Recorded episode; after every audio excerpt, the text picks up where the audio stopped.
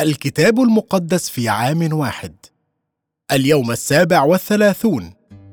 الأمور السرية. عندما تقابلت مع يسوع لأول مرة ظننت أنه ينبغي أن أعرف إجابة كل الأسئلة حول الإيمان. لكن كلما درست الكتاب المقدس كلما تبين لي أنه ليس من الضروري أن نعرف إجابة كل شيء هناك ما يدعى لا ادريه صحية أو ربما لا ادريه كتابية عجز العقل عن فهم كل شيء عن الله. توجد بعض الأسئلة نعرف اجابتها ولكن توجد أسئلة أخرى أفضل إجابة يمكننا أن نقدمها لها هي لا أعرف. السرائر للرب إلهنا والمعلنات لنا. نحتاج لأن نكون واضحين. بشأن ما كان الكتاب المقدس واضحا فيه. لا تكن لا ادريا بخصوص ما يمكنك معرفته. وبالمثل لا تكن جازما بشأن أمور لم يقل عنها الكتاب شيئا.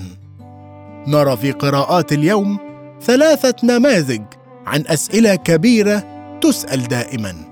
سنجيب عن كل واحد من هذه الأسئلة. توجد أشياء نعرفها وأشياء لا نعرفها. ماذا يخبئه لي المستقبل؟ عندما كانت فتاة صغيرة ذهبت كوري تان بوم التي هي مسيحية هولندية ساعدت اليهود على الهرب من النازيين أثناء الحرب العالمية الثانية. لأبيها وقالت يا أبي أخشى أنني لن أكون قوية كفاية ابدا لأجل يسوع المسيح. فقال لها أبوها أخبريني عندما تخرجين في رحلة بالقطار إلى أمستردام متى أعطيك النقود لتحصلي على التذكرة؟ هل قبلها بثلاثة أسابيع؟ كلا يا أبي أنت تعطيني النقود من أجل التذكرة قبل أن نصعد إلى القطار مباشرة. قال لها أبوها هذا صحيح وهكذا الأمر أيضا مع قوة الله.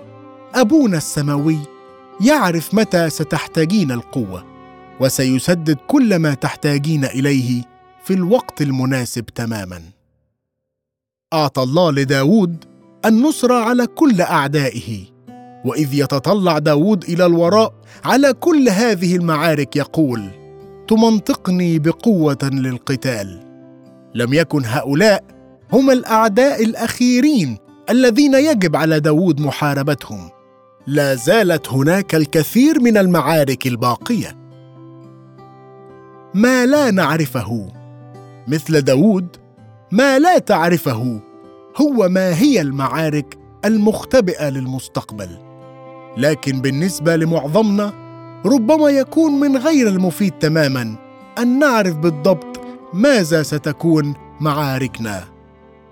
ما نعرفه؟ كيف يقول المثل لا نعرف ما يخبئه المستقبل لكننا نعلم من يمسك بالمستقبل نفسه. ما عرفه داود أنه ما دام الله يمنطقني بقوة للقتال في الماضي فسيفعل هذا في المستقبل. يمكنك أن تعرف أن الله سيمدك بالقوة التي تحتاجها عندما تحتاجها. أشكرك يا رب. لأنه يمكنني أن أثق بأن روحك القدوس سيسلحني بالقوة في الوقت المناسب تماما. لأية معارك تنتظرني. متى يعود يسوع؟ يتحدث يسوع في هذه الفقرة عن عودته المجيء الثاني. يقول أنه توجد أمور معينة بخصوص هذا. يفترض بنا معرفتها. أمور معينة نعرفها لا تعلمون في إيه ساعة. يأتي ربكم وأعلموا هذا. ما لا نعلمه يوضح يسوع تماما أنه لا أحد يعرف متى سيعود ويقول وأما ذلك اليوم وتلك الساعة فلا يعلم بهما أحد ولا ملائكة السماوات إلا أبي وحده. كانت توجد أسئلة معينة كان حتى على يسوع أثناء حياته على الأرض أن يقول بخصوصها لا أعلم. لقد تم إهدار وقت وطاقة كثيرتين في محاولة تخمين توقيت عودة يسوع. ليس من المقدر لنا أن نعرف متى سيعود لأنه يفترض بنا أن نستمر في السهر ونكون مستعدين لعودته في أي لحظة. هذا واحد من السرائر التي تخص الله. ما نعرفه يقول لنا يسوع أن نتعلم من شجرة التين. متى ظهرت أوراقها تعلمون أن الصيف قريب.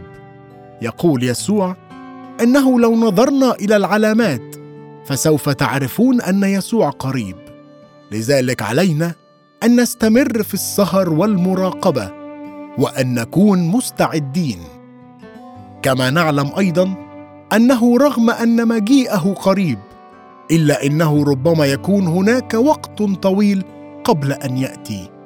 كما نعلم أيضا أنه في ساعة لا تظنون يأتي ابن الإنسان. ايا كان الوقت الذي يأتي فيه فسيكون مفاجأة والحل هو أن نكون مستعدين لمجيئه في أي لحظة. ليمكننا من أن نفهم ما معنى أن نكون مستعدين لعودته. يرسم يسوع صورة عن الفرق بين الخادم الحكيم والخادم الشرير. ظل الخادم الحكيم مستعدا لعودة سيده بأن ظل أمينا لتعليمات سيده وطريقته محترمة في التعامل مع الآخرين. أما الخادم الشرير فهو غير أمين تجاه تعليمات سيده ومدمر في كيفية تعامله مع الآخرين. وكانت الخاتمة مختلفة بصورة ملحوظة. بكلمات أخرى أنت مستعد لعودة يسوع. إن عشت حياة تحب فيها الله والآخرين. لكن في محبة الله هذه ومحبة الآخرين يكمن المعنى الحقيقي لكيف تكون مستعدا لعودة الرب يسوع. في مثل العذارى العشر يقول العريس لأولئك العذارى اللواتي كن نائمات وغير مستعدات. إني ما أعرفكن. نرى هنا أن المفتاح يكمن في ماهية مختلفة من المعرفة.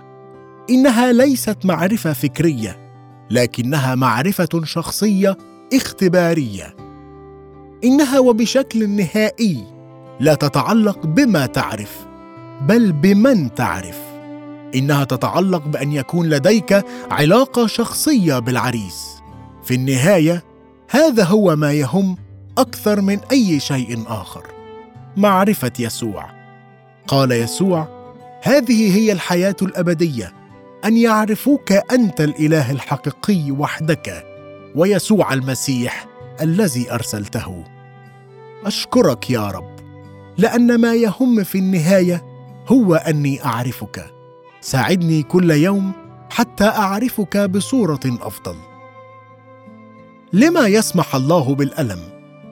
بينما نصل إلى ذروة سفر أيوب بعد الكثير من الإصحاحات التي فيها يسأل أيوب وأصدقاؤه أسئلة عن الله تنقلب المائدة عليهم ويبدأ الله بطرح الأسئلة.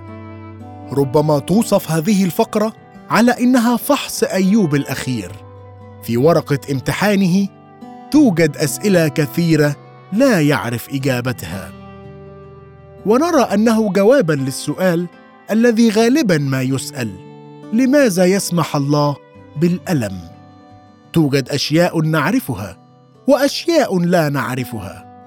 كانت شكوى الرب بخصوص أصدقاء أيوب هي أنهم قد تكلموا من هذا الذي يظلم القضاء؟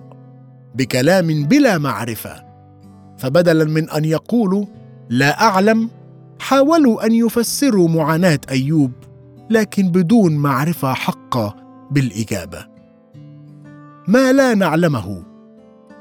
يسأله الله تسعة وأربعين سؤالا بطريقة شعرية بخصوص الكون الطبيعي والتي لو أعطي لأيوب الفرصة ليجيب عليها لقال لا أعلم.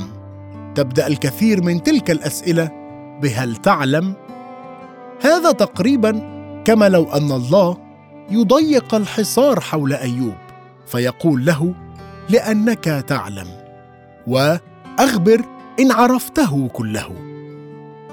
قصد الله من السؤال هو أن يبرهن على حقيقة وجود أمور معينة لا نعرفها بصفتنا بشرا السرائر تخص الرب إلهنا وهذا صحيح على الأخص فيما يخص مشكلة الألم. صارع اللاهوتيون والفلاسفة لقرون مع مشكلة الألم ولم يأتي احدا منهم بحل بسيط وكامل. عندما تتألم لن تكون قادرا دائما أن تفهم لماذا. لم يخبر الله أيوب ابدا لماذا تألم حتى رغم أننا نعلم جزءا من الإجابة من بداية السفر. لكنه أخبره بالفعل أنه كان يوجد سبب وجيه لذلك. فقد أشار لأيوب أنه عرف في الحقيقة القدر القليل جدا عن الكون وطلب منه أن يثق في الله. لا يدور سفر أيوب كثيرا حول لماذا يسمح الله بالألم بل حول كيف ينبغي أن نتجاوب نحن مع الألم وإن استخدمنا تعبيرات فنية لاهوتية فهو أكثر ثيوفانية أي ظهور الله وسط الألم أكثر من كونه ثيوديسي تفسيرا لاهوتيا للألم. ما نعلمه. في فقرة الغد سنرى أن أيوب استطاع أن يميز أن هناك أمور عجائب فوقي لم أعرفها. بتعبير آخر توجد أمور لن تعرفها في هذه الحياة. من ناحية أخرى توجد أمور يمكنك أن تعرفها. قد علمت أنك تستطيع كل شيء ولا يعثر عليك أمر. يمكنك أن تعرف أن الله متحكم تماما ولذلك يمكنك أن تحيا بسلام وأن تثق تماما في أنه في كل شيء سيعمل الله لخير من يحبونه. يا رب أعرف أنك تستطيع أن تفعل كل شيء ولا يمكن اعتراض خطة من خططك.